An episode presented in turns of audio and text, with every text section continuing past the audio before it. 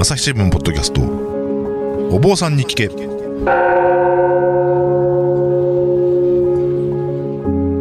朝日新聞生活文化部の武田真翔です。不安を抱えて生きる人々が大勢いるコロナ禍の時代。日々の気になるあれこれをお坊さんに聞いてみようということで配信しているシリーズお坊さんに聞け。いつもとはちょっと視点を変えて普段の生活では得られない気づきを発信したいと思っています。えー、もなく11月ですが11月21から28日は、えー、京都の年中行事として知られる東本願寺の、えー、法恩があります、えー、本日もまた東本願寺の本廟部長近松忠さんにお話を伺っていこうと思います、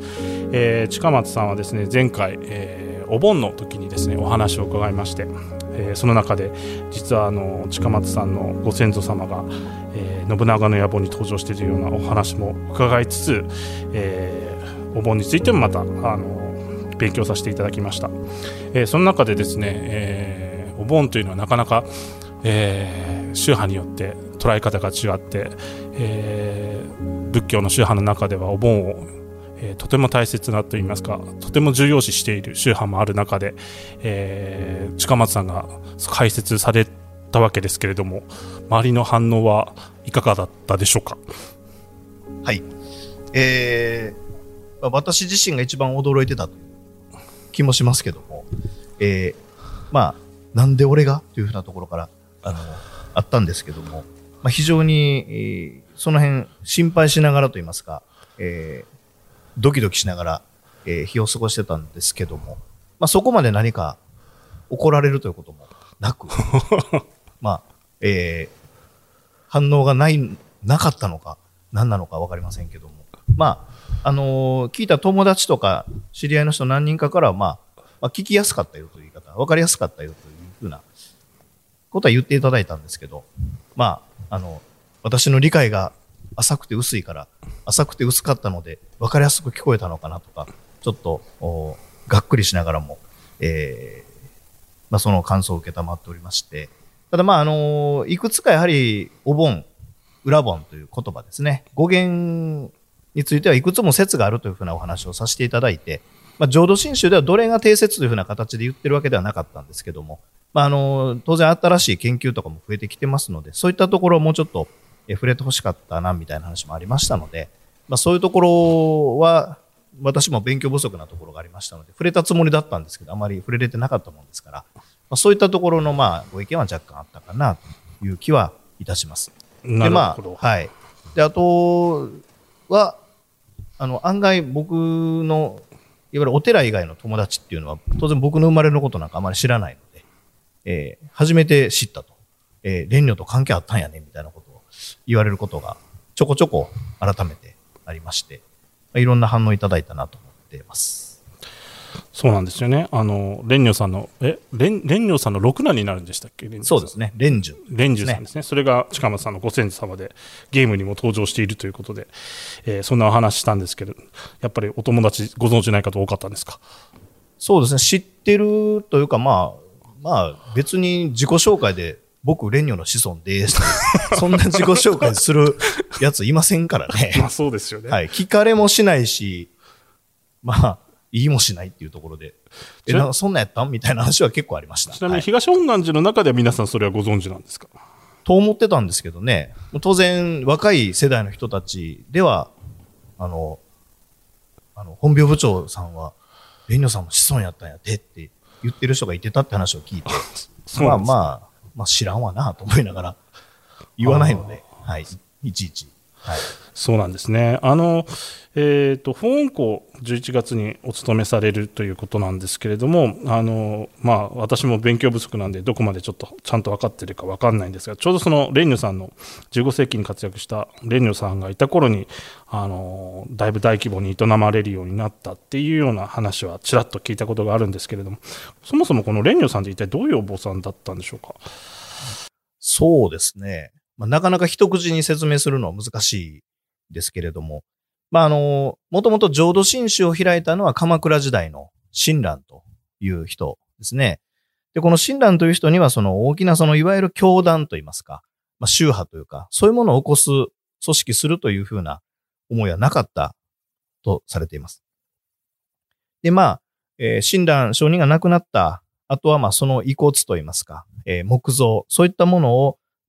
えー、安置した平等ですね。墓所という意味ですけど、病所という意味ですね。まあ、そういう平等とか、えー、あるいはそういうものを中心にする、あるいは関東、親鸞上人が歩かれた関東にいたお弟子さんたちの集団と、まあ、そういったものが、まあ、活動していたと。決して規模の大きいものではなかったとされています。で、えー、この親鸞の平等と言っている、まあ、その存像を安置した、木像を安置した、我々ご神霊と呼んでますけれども、まあ、そういうお堂につきましては、えー親えー、親鸞からすると、ひ孫にあたる、閣女という人が、えー、本願寺という名前で寺院化して、本願寺と名乗りまして、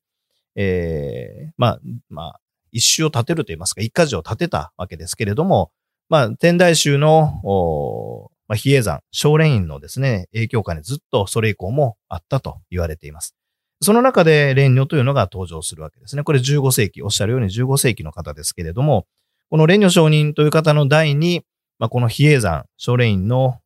影響を出しまして、まあ、近江、今の滋賀県ですね。そして、えー、北陸あたりに、えー、非常に力を伸ばしました。えー、そこにはまあ、えー、親鸞が書いた昇進下和算というものを、まあ、改版、まあ、広げて、えー、版を作って、えー、大いに広めていったということ。そして、えー、信仰に関する手紙、これ大谷派ではおふみ、えー、本願寺派大西では五文章と言っておられますけれども、このおふみをもって、えー、門徒に書き与えて、えー、わかりやすく浄土真宗、親鸞の教えを伝えたりとか、まあ、そのようなことをいたしまして、非常にこう、不況ということに対する、まあ、発信力といいますか、実行力といいますか、まあ、そういったものを持たれたと。えー、そういう方が蓮如上人であったと。で、えー、非常にその強く発揮したその発信力というものを、競技、教学というものを分かりやすく伝えていくという、その努力ですね。それがその本願寺という存在を非常に大きくしていって、まあ、教団化していくようなあ流れになった、えー、85年の生涯だったわけですけども、この生涯の中で非常に、えー、大きく本願寺が飛躍していくというふうな、あそういう基盤を作られた方だというふうには言えるかなと思います。で、まあ、あの、この蓮如上人とその本願寺というのは、まあ、急激に、この蓮如上人43歳、比較的、だから当時としては遅い時期に八代目を継がれてるんですけれども、まあ、非常に急速に力をつけていったために、まあ、当然それまで影響が、影響を及ぼしていた比叡山と関係がまあ良くなくなっていくわけですね。で、えー、当初は東山大谷、今の千音院さんの近くにあった本願寺がま破却をされまして、まあ、その後蓮如は越前の吉崎というところに行ったり、あるいは、えー、現在の大阪府河内の出口というところに行ったり、えー、様々ちょっと、えー、住居を移されまして、晩年に至りまして京都の山科というところに、えー、移って、そこにまあ晩年山科本願寺というのをまあ造営されるということになります。また、えー、この同じく晩年晩年ですね、えー、大阪ですね、えー、当時は大阪という地名があったかどうかもわかりませんけれども、えー、現在の大阪城あたりにお寺を建てまして、えー、それがまあ後に大阪の本願寺になっていく。そして、えー、秀吉の大阪城になっていくというものですけれども、まあ、そういった場所にも、本願寺、まあ、後の本願寺となるお寺を建てられたりとか、まあ、そういう形で、まあ、非常にまあ、近畿、北陸、東海あたりでは非常に大きな影響を持った形で、本願寺が大きくなっていく。まあ、そういった本当に基盤を作られた、まあ、宗派にとっては非常に中高の祖と呼んだりしていますけれども、まあ、非常に重要な人として位置づけられているということになろうかなと思います。大阪の本願寺といえばあれですよね。織田信長とずっと戦ってたところですよね。そうですね。えー、山科本願寺が蓮如の死去の後ですね、えー、次の次の代になりますけど、10代目の少女という人がいているときに、えー、ホッケシュートと、おまあ、あまあ、揉め事を起こしまして、まあ、ホッケシュートと、えー、近江の六角という戦国大名ですね、えー、に焼き討ちをされまして、でえ、そこから山科からその大阪に蓮如が作っていたお寺某社に本願寺が移ったとされます。で、その大阪の本願寺で、えー、信長と10年、まあ足掛け10年といいますか、そのぐらいの時期にわたって、まあ合戦をしたと。言われてますね。なんかあの戦国の、あの時代を描いたそれこそ大河ドラマとかそういうのを見ると大体この大阪の本願寺の合戦の話で、まあ、信長の絡みでよく出てくるかなと思うんですけど、あのそういう意味で蓮如さんっていうのはあのそのなんでしょうききっかけっていうわけじゃないですけどその大元となる礎のお寺を作ったということになるわけですね。そうですね。やっぱり、まあ、浄土真宗というう宗派でいきますと様々な新宗10派といいまして、えーご本山があるわけですけれども、必ずしもその中で、えー蓮如という人があ影響しているのは多くなくて、まあ、東西本願寺、当然、蓮如の血族ということに、親鸞の血族だって蓮如の血族ということになりまして、あとはみんなお弟子さんの筋になっていくということになりますので、えーまあ、その中で、やはり東西本願寺が非常に大きな規模になっているというのは、まあ、結果的に東西に分かれているわけで、元は本願寺ですから、うんうんまあ、非常にやはり大きな影響力、その元になったのはやっぱり蓮如さんだったんだろうなというふうには思いますね。あのその法恩公というあの法要年中行事で、えー、と東本願寺あと西本願寺は、えー、と年明けですね1月にやると思うんですけれどもやっぱりそのこれもあのモントさんと呼ばれるあの信徒さんたちがたくさん集まって、えー行われる法要だと思いますがこちらはあのやっぱり蓮如さんの頃にだいぶ大きな規模になっていったということなんでしょうか？そうですね。まあ、法恩公自体は、えー、もともとその覚如上人というその本願寺を開いた、まあ、親鸞から数えると三代目と、方と位置づけられますけれども、この覚如上人が、えー法恩公式というものを書かれて、まあ、この中で親鸞の徳について三つ挙げて、えー、称えるという形をとってるんですけれども、まあ、そういうものを中心に、やはり、門弟、門徒たちが集まって、えーお香、集まりを開くというところが法恩公の始まりですので、まあそういう部分はかなり初期からあったわけですけれども、やはり蓮如の時に教団が非常に大きくなっていくということがありますので、当然それに比例して、法恩公自体もその時代に非常に盛大になっていったと。いうことは言えるんじゃないかなと思います。この法恩ということが、やはりあの、まあ、阿弥陀仏ですね。えー主情の救いを解く、えー阿弥陀仏のその本願と、す、べ、ての主情を救おうというその阿弥陀仏の本願ということに、まあ、えー思いをいたして、そしてその阿弥陀仏のご恩というものをまあ感じていく。そしてそれを伝えてくださった宗祖親鸞上人という方の、えー対するまあ恩と。まあ、そういったものを含めまして、まあ法恩と、法恩の集いということになりますので、まあ、あのそれが法恩公という言葉の語源にもなっていますから、まあそういうところからすると、まあ、あのやはり浄土真宗にとってはこの法恩公というのは非常に重要な法要かなというふうには、一番大事な行事として我々は位置づけているということになります。あの、蓮如さんの頃の話っていうのは、まあ、いろいろと本あって、私も本当に読みかじったぐらいでしかないんですけど、やっぱりその、香港で集まってくるモントさんにそれこそお料理とかお酒とかで振る舞われて、えたっていうような話を読んだことがあるんですけど、あの、何でしょうね、そのお坊さんが難しい話をするからお寺に来てくださいっていうだけだとなかなか人もまあそう言っても来る人は来るんだろうけどなかなかねその一般の人たちみんなが来るかっていうとなかなかあのき行きにくいなって思う人もいるんでしょうけどなんかお坊さんの話聞いたらあのご飯も出るよって言ったらじゃあ行ってみようかなっていう人もなんかいるような気もしてそこのあたり実はあのかなり蓮如さんあの胃袋も掴んでハートを掴むじゃないですけどよく分かってらっしゃったの分かってらっしゃったのかなと思うのですがそのあたりは実際そうだったんでしょうか？そうですね。やはり法恩公という場のもそうですし、まあ、やはり仏事にはおときという食事の場がつきますので、やはり蓮如上人という方は特にやはり老若男女を問わずですね、お参りに来て仏法を聞いてほしいというふうなことを、やはりこの時代の方としてはそういう老若男女を問わず聞いてほしいというふうなことを特に、えー今までそういうものを聞く機会に恵まれなかったであろう人たちにも場を広げていったということがありますので、まあ、そういう中でその食事の場というふうな主食を共にするっていうのは非常に大きな意味があったと思うんですね。まあ本願寺がその爆発的に勢力を伸ばしていくという中にはまさにそういう場に老若男女問わず私もそこに行っていいんだと私もそこに、えーまあ、一味同心というわけじゃないですけども、まあ、やはり同房と我々呼びますけれどもやはり同じ教えを聞く仲間としてお互いがお互いを敬い合うような、まあ、そういう関係の中で集っていくといいますか、まあ、そういうものが、やはり、えー、蓮如賞には非常に大事にされたんじゃないかなというふうには、まあ、確かに思います。うん、なるほど。朝日新聞ポッドキャストお坊さんに聞け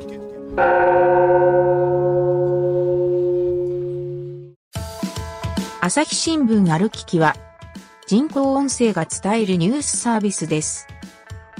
外に出かけたら、スマートフォンのアプリで、お家にいるときは、スマートスピーカーに、朝日新聞のニュースを聞かせて、と言ってください。あなたの知りたい、ニュース、どこででも、朝日新聞ある聞き。たった5分で、今日のニュースをまとめ聞き。あの、レイニュさんも今でもまあ、あの、当然人気のあるお坊さんだと思うんですけど、ちょうど同じ時期に活躍されたお坊さんで、えーこちらはあの、浄土真宗ではなく臨済宗の前奏ですけれども、一休さんって、えーいるかと思います。あの、私が子供の頃アニメでもやっていたので、あの、知ってる方も多いんじゃないかなと思いますけど、このあの、一休さん、あの、蓮如さんの蓮如さんの時代だと思うんですけど、あの新年さんのその200回忌法要の方にもなんかいらっしゃったっていうような話を聞いたことがあるんですが、それはなんか本当に来てたんですかね？えーそうですね。時代的には、あのー一休さんの方が、えー、蓮如さんよりも、確か21歳年上。ああ、ですね先輩になるんですね、そこ。はい。で、まあ、あのー今も周音案一休寺というのが、あはいの京田辺の方にありますね。はい。で、そちらにおられたと思うんですよね。その、後半生といいますか、うん。晩年の方ですね。だからまあ、蓮如上人が晩年、まあ、いろいろ場所移されてますけど、山科におられた時期もありますし、うんうん。実際本願寺の公式記録として現在残ってる中で、明確に一休さんが、一休禅師が蓮如上人の元を訪ねたというのは、本願寺側には残されていないんですよ。うん、あ、そうなんですか。はい。ただし、その、1461年に、えー、親鸞の200回忌があった年ですので、はい。まあ何がしかの、まあ、関係があったというのはかなり、まあ古くから言われてて、うんうんうん。あの、その時に読んだ、えー、和歌っていうんですかね、なんていうんですかね、えーどうかっていう。どうかっていうんですかね、うん。まあ、そういったものも残されてるというのは聞いたことありますので、うんまあ、あっても不思議ではないけど、公式には残ってないな。伝説っぽい感じになってるんですか？伝承っぽいですよね、やっぱりうん、ただまあ、こう、非常にこう、なんていうんですかね、あの、どちらの方も非常にこう人間味があると言いますか、まあそういうふうに知られてる方ですので、うん。まあ、交流があったら面白いなということで、おそらくその一休さんの伝承説話っていうのも江戸時代にほぼ。成立してくると思うので、まあその中で同じ時代の蓮如としてを絡ませるというふうなことが、まあ江戸時代できてきたんだろうと思うんですけど、やはりそれは民衆が願う一休と蓮如の交流というか、うん。まあそういった側面なのかなとも思いつつ、なんかエピソードとしてはうまく作ってるんですよね。あの、うんうんあ、一休さんと蓮如さんだったらそんなことあったかもしれんと思わせるようなエピソードがいくつかありますので、まあ、あったらよ楽しかっただろうねというふうな気はしますよね。あの、まあ、手塚治虫さんのお弟子さんって言いますかそういう立場になる坂口久さんという方が書いた漫画で「あっかんべ一休」っていうのがあるんですけど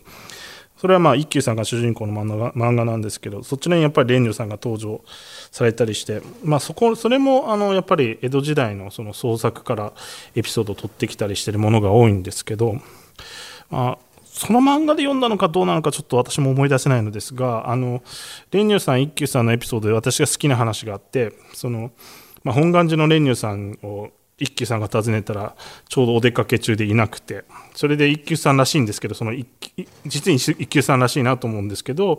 一休さんがですねそのご本尊の阿弥陀さんを枕にして昼寝をして待っていたらそこに蓮如さんが帰ってきて俺の商売道具に何をするって言った？それでまあ2人顔を見合わせて大笑いしたなんて話もあってもちろんこれ全部創作だと思うんですけど私はなんか2人の人柄が出てて好きだなって思う話なんですよね。そうですね。やっぱり、先ほど申しましたように、まあ、非常にお互いのなんかキャラクターをですね、まあ、後世の人たちが掴んだにしても、まあ、面白いエピソードだなと。例えば、蓮如という人にしても、まあ、これも聞き書きの中で、これは資料で残ってますけども、自分ほど生阿弥陀仏の名号を書いたものは、あインドにも中国にも日本にもまあいないだろうと。自分で晩年ちょっと自慢してるような、まあ、ちょっと可愛らしいと言いますか、まあ、そんなこと言ってしまったりする一面もあったというふうには言われてますので、まあ、あの、そういうことがあっても面白いよねっていうことですね。実際にあったかどうかはまあ別としても、まあ、二人のキャラクターを非常にこう、表してるなというふうな気がいたしました。で、あの、その話を、あの、聞いてて思い出したんですけど、昔あの、私の父親がですね、えーうちのお寺の門徒さんの家で、えーお経番あげに行ったと。で、その時に、えーそこのお息子さんが後ろでずっと座って聞いておられて、で、終わって、後ろ振り返って、なんか、えー質問というか聞きたいことありますかというふうに言いましたら、その息子さんが真剣な眼差しでですね、えーまあ、あなたは何のためにお経を読んでるんですか？と、まあ、真剣な顔で、まあ、問い詰めるようにと言いますか、聞かれたと。おそうです。で、うちの父はそこで、えーこれまた真剣に、お布施をもらうために決まってるやろというふうに 言い返したと。言い返したんや。言ってました。まあ、すると、おその息子さんですね、怒らはんのかなと思ったら、なるほど。そうですよね。そうでしたか。そうですよねって妙に納得されて、まあ二人で大笑いしたっていう話がありまして、まあ、そこからその若い方ずっとうちのお寺に来てくださるようになったっていうのがありまして、まあ、その話をちょっと今一瞬思い出したんですけど、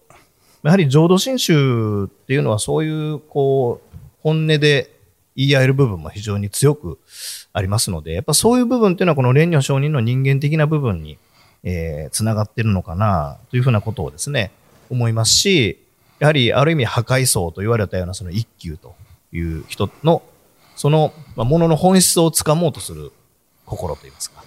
まあ、そういったものと、蓮如上人のその人間味っていうようなところが非常につながってくるような感じもちょっとしたりはしますよね、やはり。はいうんなるほど。まあ、ちょうどあの、その時期ってやっぱり乱世で、それこそ人がたくさん亡くなっているような時代で、えーまあ、なんでしょうね、無常感といいますか、その、あの人生ままならないねっていうような気分がもしかしたらその時代に蔓延してたかもしれないんですけどその一休さんってやっぱり頓長将として知られていて、まあ、実際にその和歌、まあ、仏教の教えを説いた和歌の場合ですとどうか道に歌って書いてどうかって読んだりするらしいんですけどその中でそれこそあの門松は冥土の旅への一里塚で始まる和歌なんか書いてるんですね。まあそのなんで門松かっていうと当時あの数え年ですからあのお正月が来ると一切年を取ると。だから、はい。あの冥土に一歩ずつ近づいてますよみたいなことをですねね。身も蓋もなく言うような和歌を作られてる。でそういう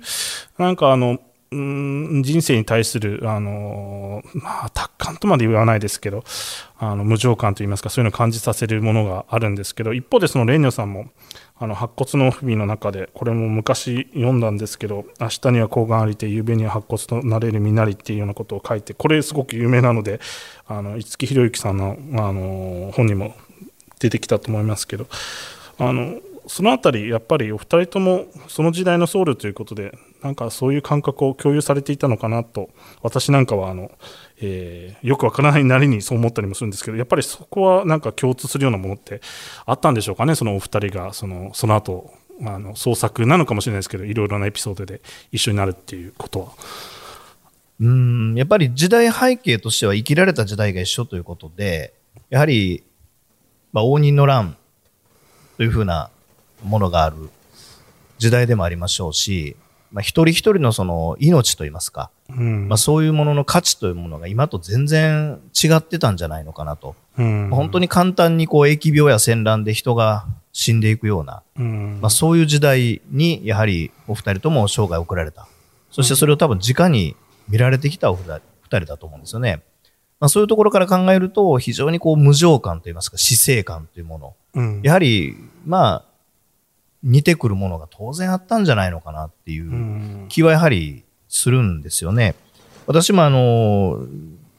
一休さんから蓮如さんに手紙が送られたって話を聞いたことがありまして、えーその一休さんからの手紙によると、おあ一休さんから蓮如さんに手紙が送られてきた。それはあの、どういうことか、どういうものかというと、えーあれこれ、あれこれ、あれこれ、あれこれ、あれこれ、あれこれ、とかく人とは潔い忙しきものなりというふうなそんだけの手紙だと。あれこれあれこれ、とかく人とは忙しきものなりと。なるほど、なるほど。で、すぐさまその蓮如師匠には一休さんにえ返書を書いたと。これが、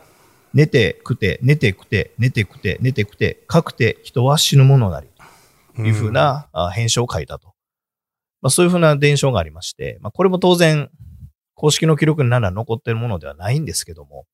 まあ、こういうものも何か二人のそういう死生観というか、無常感というか、まあ、そんなものをうまく表してると思うんですよね。だから、あのーまあ、実証的な史学の研究というところになると、何も証拠はないわけですけれども、やはり仏教というふうな教えの中で、あるいは、えーそういう、まあ、一休さん、蓮如さんを慕う人々、後世の人々の、やはり願うところ、思うところの二人の人間像というか、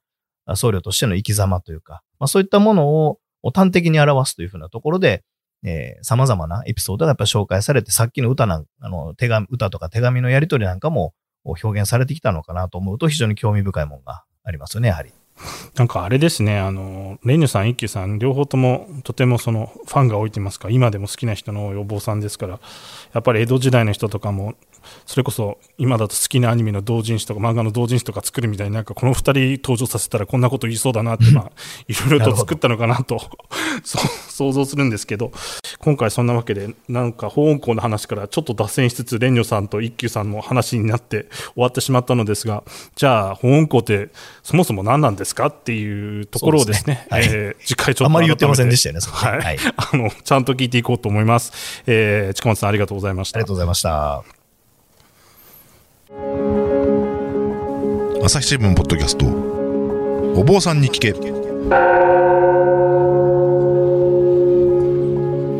えー最初にも触れましたが東本願寺の法音校は11月21日から28日の予定です、えーこちらはどなたでもお参り可能なんですよね。えー、21日午前10時からですね、えー、五正期法音校三号音楽法要というのがありまして、うんうんえー現代音楽をお用いた法要がまず午前中にありまして、そしてその日の午後から、えー、初対夜という法要が始まります。えーそれが21日です。そこからずーっと連日法要がありまして、28日の午前10時から、えー、ケ願日中の法要、ここで坂東節が務まるわけですけど、この日まで、えーどなたでもお参りが可能です。えー朝7時からのお勤めと、えー10時からのお勤め、そして、えー午後2時ということになります。初日と最終日だけは、えー若干、まあ、あのー初日は午前の法要は音楽法要、最終日は午後の14時からの法要はありませんけれども、えー、大体22日から27日は7時、10時、14時と法要があります。えー期間中はどなたでもお参りが可能です。えー感染対策を行ってですね、道内にえー入っていただきますので、えーお参りいただければなというふうに思います。ありがとうございますありがとうございます。朝日新聞ポッドキャストお坊さんに聞け、えー武田真翔がお送りしました。また次回もよろしくお願いいたします。この番組ではリスナーの皆様からのご意見ご感想を募集しています。概要欄の投稿フォームからぜひお寄せください。ツイッターやメールでも受け付けています。ツイッターでは番組情報を随時紹介しています。アットマーク朝日ポッドキャスト。朝日新聞ポッドキャストで検索してみてください。